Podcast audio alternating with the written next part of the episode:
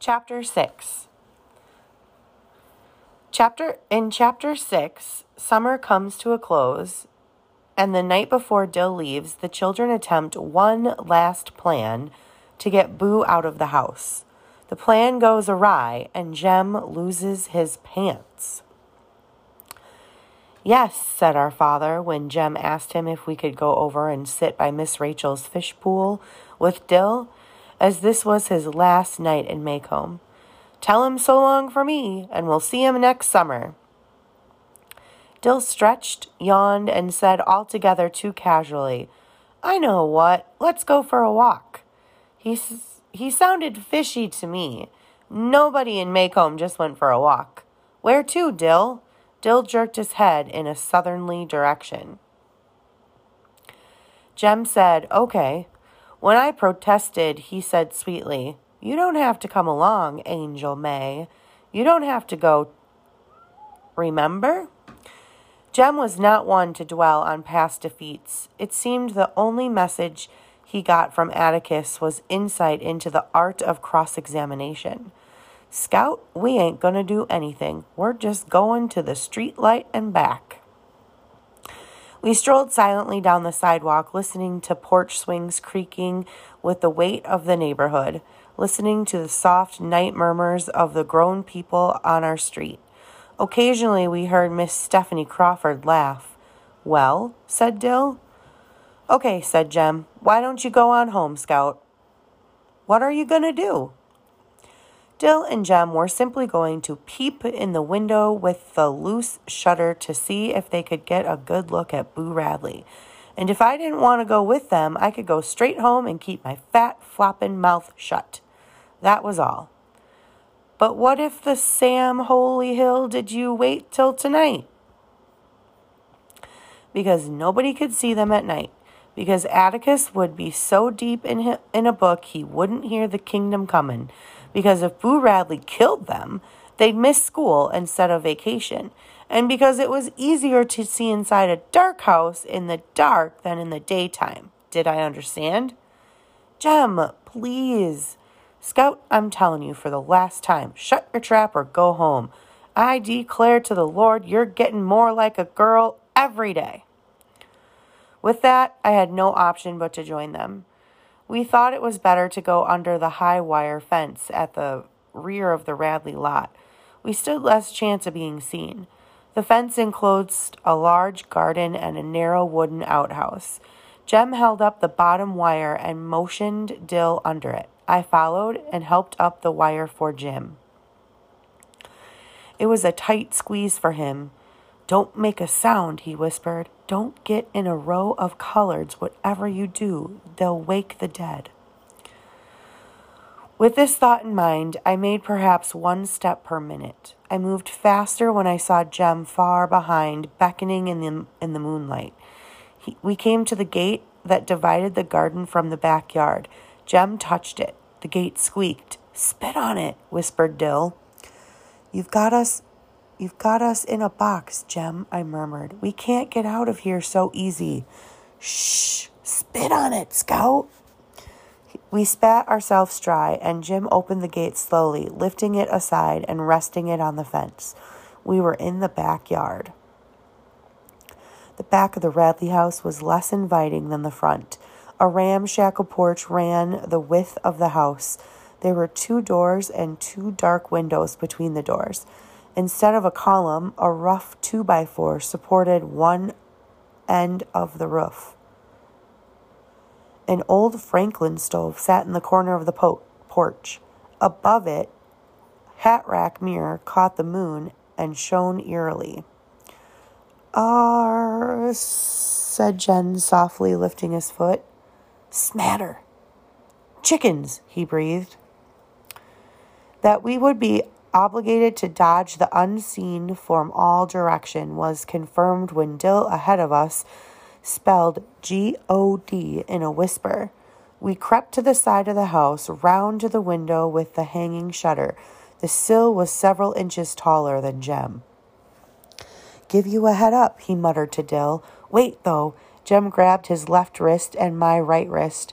I grabbed my left wrist and Jem's right wrist. We crouched, and Dill sat on our saddle. We raised him and we caught the windowsill. Hurry, Jem whispered. We can't last much longer. Dill punched my shoulder and we lowered him to the ground.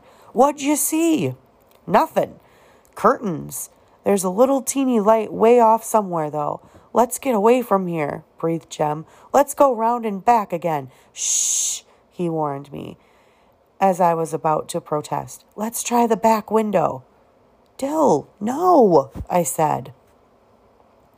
Dill stopped and let Jem go ahead. When Jem put his foot on the bottom step, the step squeaked. He stood still, then tried his weight in by degrees. The step was silent. Jem skipped two steps, put his foot on the porch, heaved himself to it, and teetered a long moment. He regained his balance and dropped to his knees. He crawled to the window, raised his, te- raised his head, and looked in. Then I saw the shadow. It was the shadow of a man with a hat on. At first I thought it was a tree, but there was no wind blowing and the tree trunks never walked. The back porch was bathed in moonlight, and the shadow, crisp as toast, moved across the porch towards Jem. Dill saw it next. He put his hands on his face. When it crossed Jem, Jem saw it. He put his arms over his head and went rigid. The shadow stopped about a foot beyond Jem. Its arms came out from the from its side, dropped, and it was still. Then it turned and moved back across Jem, walked along the porch and off the side of the house, returning as it had come. Jem leaped off the porch and galloped towards us. He flung open the gate, danced Dill and me through, and shooed us between two rows of swishing collards. Halfway through the collards, I tripped.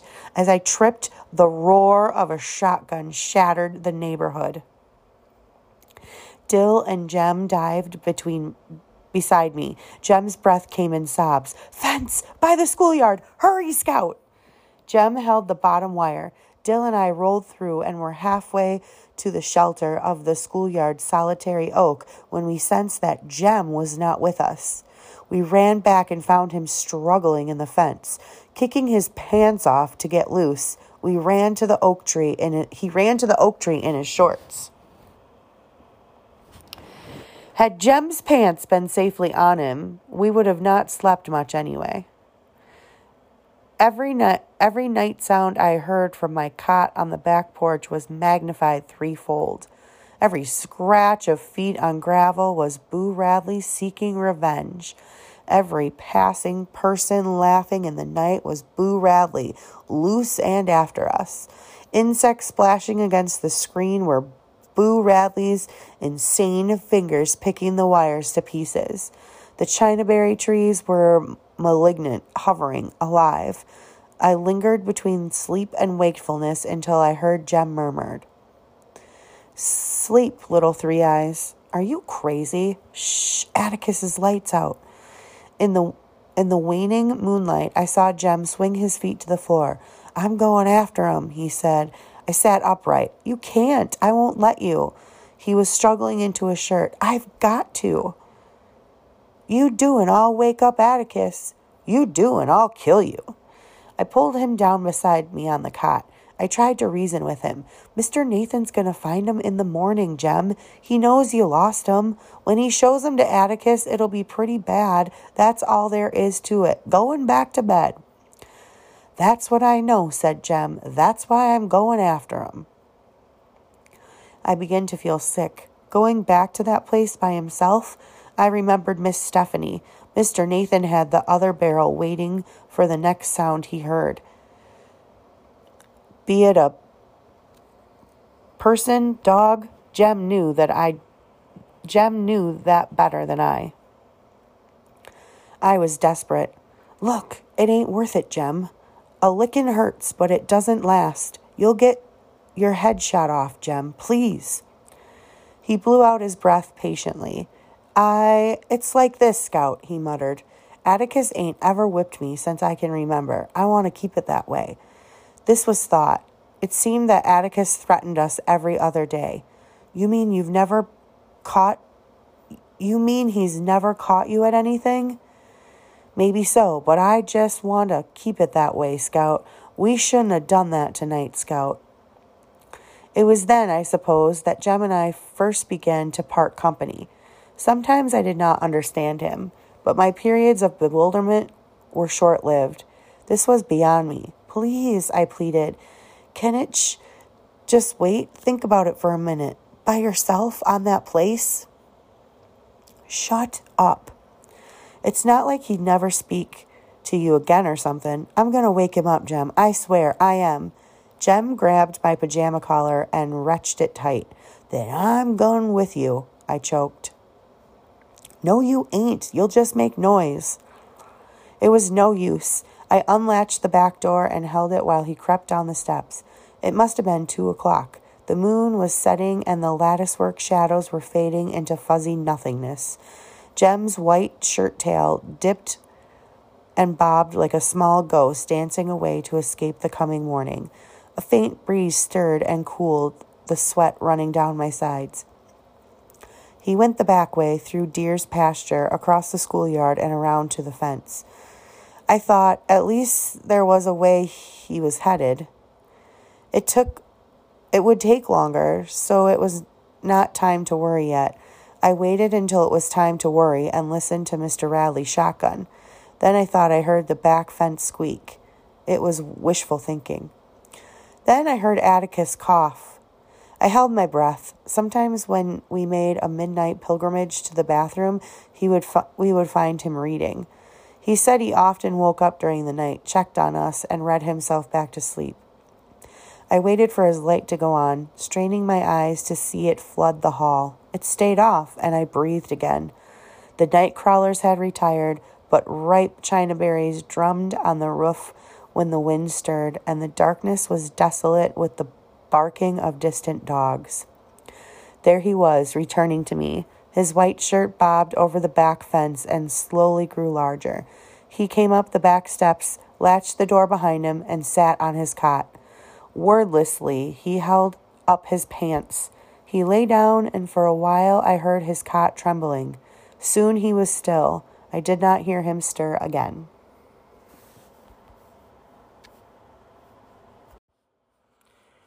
Chapter 7 The new school year has begun, but Jem is withdrawn. Scout gets to the bottom of his funk. Jem stayed moody and silent for a week.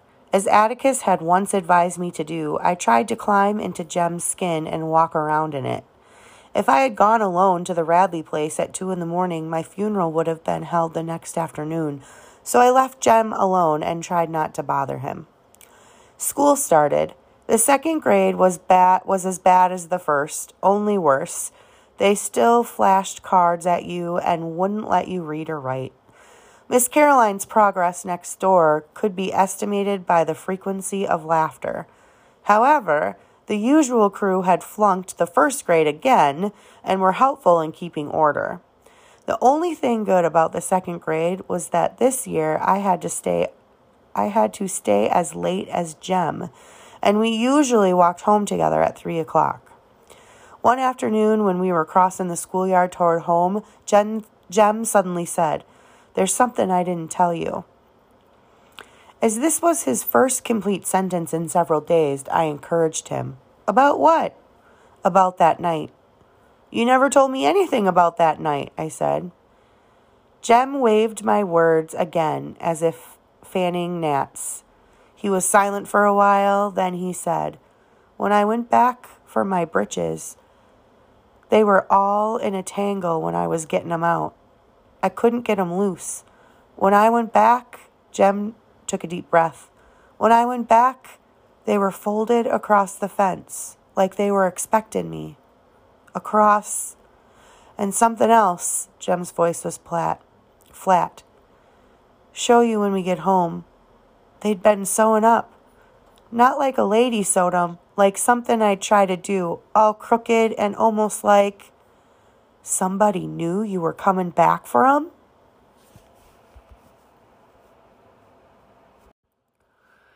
Chapter 8 Chapter 8 takes place in the winter, and the weather is highly unusual. It snows, and that night Miss Maudie's house catches on fire. Scout and Jem watch as the entire community pitches in to try and save as much as, of her belongings as possible. Meanwhile, a mysterious stranger places a blanket on Scout. For reasons unfathomable to the most experienced prophets in Maycomb County, autumn turned to winter that year. We had two weeks of the coldest weather since 1885, Atticus said. Mr. Avery said it was written on the Rosetta Stone that when children disobeyed their parents, smoked cigarettes, and made war on each other, the seasons would change. Jem and I were burdened with the guilt of contributing to the aberrations of nature thereby causing unhappiness to our neighbors and discomfort to ourselves. Old Mrs. Radley died that winter, but her death caused hardly a ripple. The neighborhood seldom saw her, except when she watered her, her cannas. Jem and I decided that Boo had got her at last, but when Atticus returned from the Radley house, he said she died of natural causes, to our disappointment. Next morning I awoke, looked out the window, and nearly died of fright. My screams brought Atticus from the from his bathroom half shaven. The world's ending, Atticus. Please do something. I dragged him to the window and pointed. No, it's not, he said. It's snowing.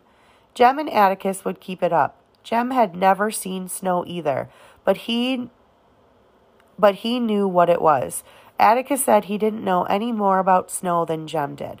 I think, though, if it's watery like that, it'll turn into rain. The telephone rang and Atticus left, for, left the breakfast table to answer it. That, that was Eula May, he said when he returned. I quote, As it has not snowed in Maycomb County since 1885, there will be no school today. Eula May was Maycomb's leading telephone operator. She was entrusted with issuing public announcements, wedding invitations, setting off the fire, the fire siren, and giving first aid instructions when Dr. Reynolds was away. When Atticus finally called us to order and bade us to look at our plates instead of instead of out the windows, Jem asked, "How do you make a snowman?" I haven't the slightest idea, said Atticus. I don't want you all to be disappointed, but I doubt if there'll be enough snow for a snowball even. Calpurnia came in and said she thought it was sticking. When we ran to the backyard, it was it was covered with a with a feeble layer of soggy snow. When Atticus came home that evening, he said we were in for it and asked Calpurnia if she wanted to stay with us for the night. Calpurnia glanced up at the high ceilings and long windows and said she thought she'd be warmer at her house. Atticus drove her home in the car. Before I went to sleep, Atticus put more coal on the fire in my room. He said the thermostat registered 16, that it was the coldest night in his memory, and that our snowman outside was frozen solid. Minutes later, it seemed, I was awakened by someone shaking me. Atticus's overcoat was spread across me. Is it morning already? Baby, get up. Atticus was holding out my bathrobe and coat. Put your robe on first, he said. Jem was standing beside Atticus, groggy and tousled. He was holding his overcoat closed at the neck. His other hand was jammed into his pocket. He looked strangely overweight. Hurry, hun, said Atticus. Here are your shoes and socks. Stupidly, I put them on. Is it morning? No, it's a little after one. Hurry now. That something was wrong finally got through to me. What's the matter? By then, he did not have to tell me. Just as the birds know where to go when it rains, I knew when there was trouble on our street. Soft taffeta like sounds and muffled scurrying sounds filled me with helpless dread. Whose is it? Miss Maudie's, hun, said Atticus gently. At the front door, we saw fire spewing from Miss Maudie's dining room windows. As to confirm what we saw, the town fire siren wailed up the, the scale to a treble pitch and remained there screaming. It's gone, ain't it? moaned Jem. I expect so, said Atticus. Now listen, both of you. Go down and stand in front of the Radley place. Keep out of the way. Do you hear? See which way the wind's blowing. Oh, said Jem. Atticus reckon we ought to start moving the furniture out. Not yet, son. Do as I tell you. Run now. Take care of Scout, you hear? Don't let her out of your sight. With a push, Atticus started us toward the Radley front gate. We stood watching the street fill with men and cars while fire silently devoured Miss Maudie's house. Why don't they hurry? Why don't they hurry? muttered Jem. We saw why. The old fire truck, killed by the cold, was being pushed from, from town by a crowd of men. When the men attached its hose to a hydrant, the hose burst and water shut up, tingling down on the pavement. Oh, Lord, Jem! Jem put his arm around me. Hush, Scout, he said. It ain't time to worry yet. I'll let you know when. The men of Maycomb, in all degrees of dress and undress, took furniture from Miss Maudie's house to a yard across the street. I saw Atticus carrying Miss Maudie's heavy oak rocking chair and thought it sensible of him to save what she valued most. Sometimes we heard shouts. Then Mr. Avery's face appeared in the upstairs window. He pushed a mattress out the window into the street and threw down furniture until men shouted, "Come down from there, Dick! The the stairs are going to get are going. Get out of there, Mr. Avery!" Mr. Avery began climbing through the window. Scout, he's stuck, breathed Jem. Oh, God. Mr. Avery was wedged tightly. I buried my head under Jem's arm and didn't look again until Jem cried, He's got loose, Scout. He's all right. I looked up to see Mr. Avery cross the upstairs porch. He swung his legs over the railing and was sliding down a pillar when he slipped. He fell, yelled, and hit Miss Maudie's shrubbery. Suddenly, I noticed that the men were backing away from Miss Maudie's house, moving down the street towards us. They were no longer carrying furniture. The fire was well into the second floor and had eaten its way to the roof. The window frames were black against a vivid orange center. Jem, it's looking like a pumpkin. Scout, look! Smoke was rolling off the house and Miss Rachel's house like fog off a riverbank. The men were pulling hoses toward them. Behind us, a fire truck from Abbotsford screamed around the curve and stopped in front of our house. That book, I said. What? said Jem. That Tom Swift book. It ain't mine, it's Dill's. Don't worry, Scout. It ain't time to worry yet, said Jem. He pointed. Look, look a yonder. In a group of neighbors, Atticus was standing with his hands over his over in his overcoat pockets. He might have been watching a football game. Miss Maudie was beside him. See there, he's not worried yet, said Jem. Why ain't he on top one of the houses? He's too old. He'd break his neck. You think we ought to make him get our stuff out? Let's not let's don't pester him. He'll know when it's time, said Jem. The Abbotsford fire truck began pumping water on our house. A man on the roof pointed to places that needed it most. I watched our absolute morphodite go black and crumble. Miss Maudie's sun hat settled on the top of the heap. I could not see her hedge clippers. In the heat between our house, Miss Rachel and Miss Maudie's, the men had long ago shed coats and bathrooms, bathrobes. They work they worked in pajama tops and nightshirts stuffed into their pants, but I became aware that I was slowly freezing where I stood. Jem tried to keep me warm, but his arm was not enough. I pulled free of it and clutched my shoulders. By dancing a little, I could feel my feet. Another fire truck appeared and stopped in front of Miss Stephanie Crawford's. There was no hydrant for the another hose, and the men tried to soak her house with hand extinguishers. Jem and I slid across the street. Miss Maudie was staring at the smoking black hole in her yard, and Atticus shook his head to tell us she did not want to talk. He led us home, holding on to our shoulders to cross the icy street. He and Miss Maudie would stay with Miss Stephanie for the time being. Anybody want some hot chocolate? he asked. I shuddered when Atticus started a fire in the kitchen stove. As we drank our cocoa, I noticed Atticus looking at me, first with curiosity, then with sternness. I thought I told you and Jem to stay put, he said. Why, we did. We stayed. Then whose blanket is that? Blanket? Yes, ma'am, blanket. It isn't ours. I looked down and found myself clutching a brown woolen blanket I was wearing around my shoulders, squaw fashion. Atticus, I don't know, sir. I. I turned to Jem for an answer, but Jem was even more bewildered than I. He said he didn't know how it got there. We did exactly as Atticus had told us. We stood down by the Radley gate, away from everybody. We didn't move an inch. Jem stopped. Mr. Nathan was at the fire, he babbled. I saw him. I saw him. He was tugging that mattress. Atticus, I swear. That's all right, son, Atticus grinned slowly. Looks like all Maycomb was out tonight, in one way or another. Jem, there's some wrapping paper in the pantry, I think. Go get it, and we'll. Atticus, no, sir. Jem seemed to have lost his mind. He began pouring out our secrets right and left in total disregard for my safety, if not for his own, omitting nothing, not whole, pants and all. Atticus said, Whoa, son, so gently that I greatly that I was greatly heartened.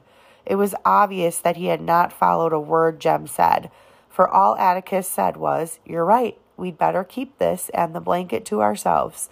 Some day, maybe, Scout can thank him for covering her up. Thank who, I ask? Boo Radley. You were so busy looking at the fire you didn't know it when he put the blanket around you. My stomach turned to water and I nearly threw up when Jem held out the blanket and crept toward me. He sneaked out of the house, turned round, sneaked up, and went like this. Atticus said dryly, Do not let this inspire you to go further glory, Jeremy. Jem scowled. I ain't going to do anything to him, but I watched the spark of fresh adventure leave his eyes. Just think, Scout, he said, if you'd just turned around, you'd have seen him. Calpurnia woke us at noon. Atticus had said we need not go to school that day. We learned nothing after no sleep. Calpurnia said for us to try to clean up the front yard. Miss Maudie's sun hat was suspended in a thin layer of ice, like a fly in amber, and we had to dig under the dirt for her hedge clippers. We found her in her backyard gazing at her frozen, charred azaleas. We're bringing back your things, Miss Maudie, said Jem. We're awful sorry. Miss Maudie looked around, and the shadow of her old grin crossed her face. Always wanted a smaller house, Jem Finch. Gives me more yard. Just think, I'll have more room for my azaleas now. You ain't grieving, Miss Maudie? I asked, surprised. Atticus said her house was nearly all she had. Grieving, child? Why, I hated that old cow barn. Thought of setting fire to it a hundred times myself, except they locked me up. But don't worry about me, Jean Louise Finch. There are ways of doing things you don't know about. Why, I'll build me a little house and take me a couple roomers, and gracious, I'll have the finest yard in Alabama. Those Bellingraths, I'll look p- plain puny when I when I get started. Jem and I looked at each other. How'd it catch, Miss Maudie? he asked. I don't know, Jem. Probably the flue in the kitchen. I kept a fire in there last night for my potted plants. Here you had some unexpected company last night, Miss Jean Louise. How'd you know? Atticus told me on his way to town this morning. Tell you the truth, I'd like to have been with you, and I'd had seen enough to turn around too. Miss Maudie puzzled me. With most of her possessions gone and her beloved yard in shambles, she still took a lively and cordial interest in Jem's and my affairs. She must have seen my, my, perplexity. She said, Only thing I worried about last night was all the danger and commotion it caused. This whole neighborhood could have gone up. Mr. Avery'll be in bed for a week. He's right stove up. He's too old to do things like that, and I told him so.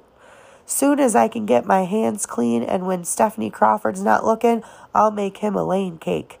That Stephanie's been after my recipe for 30 years, and if she thinks I'll give it to her just because I'm staying with her, she's got another thing coming. I reflected that if Miss Maudie broke down and gave it to her, Miss Stephanie couldn't follow it anyway.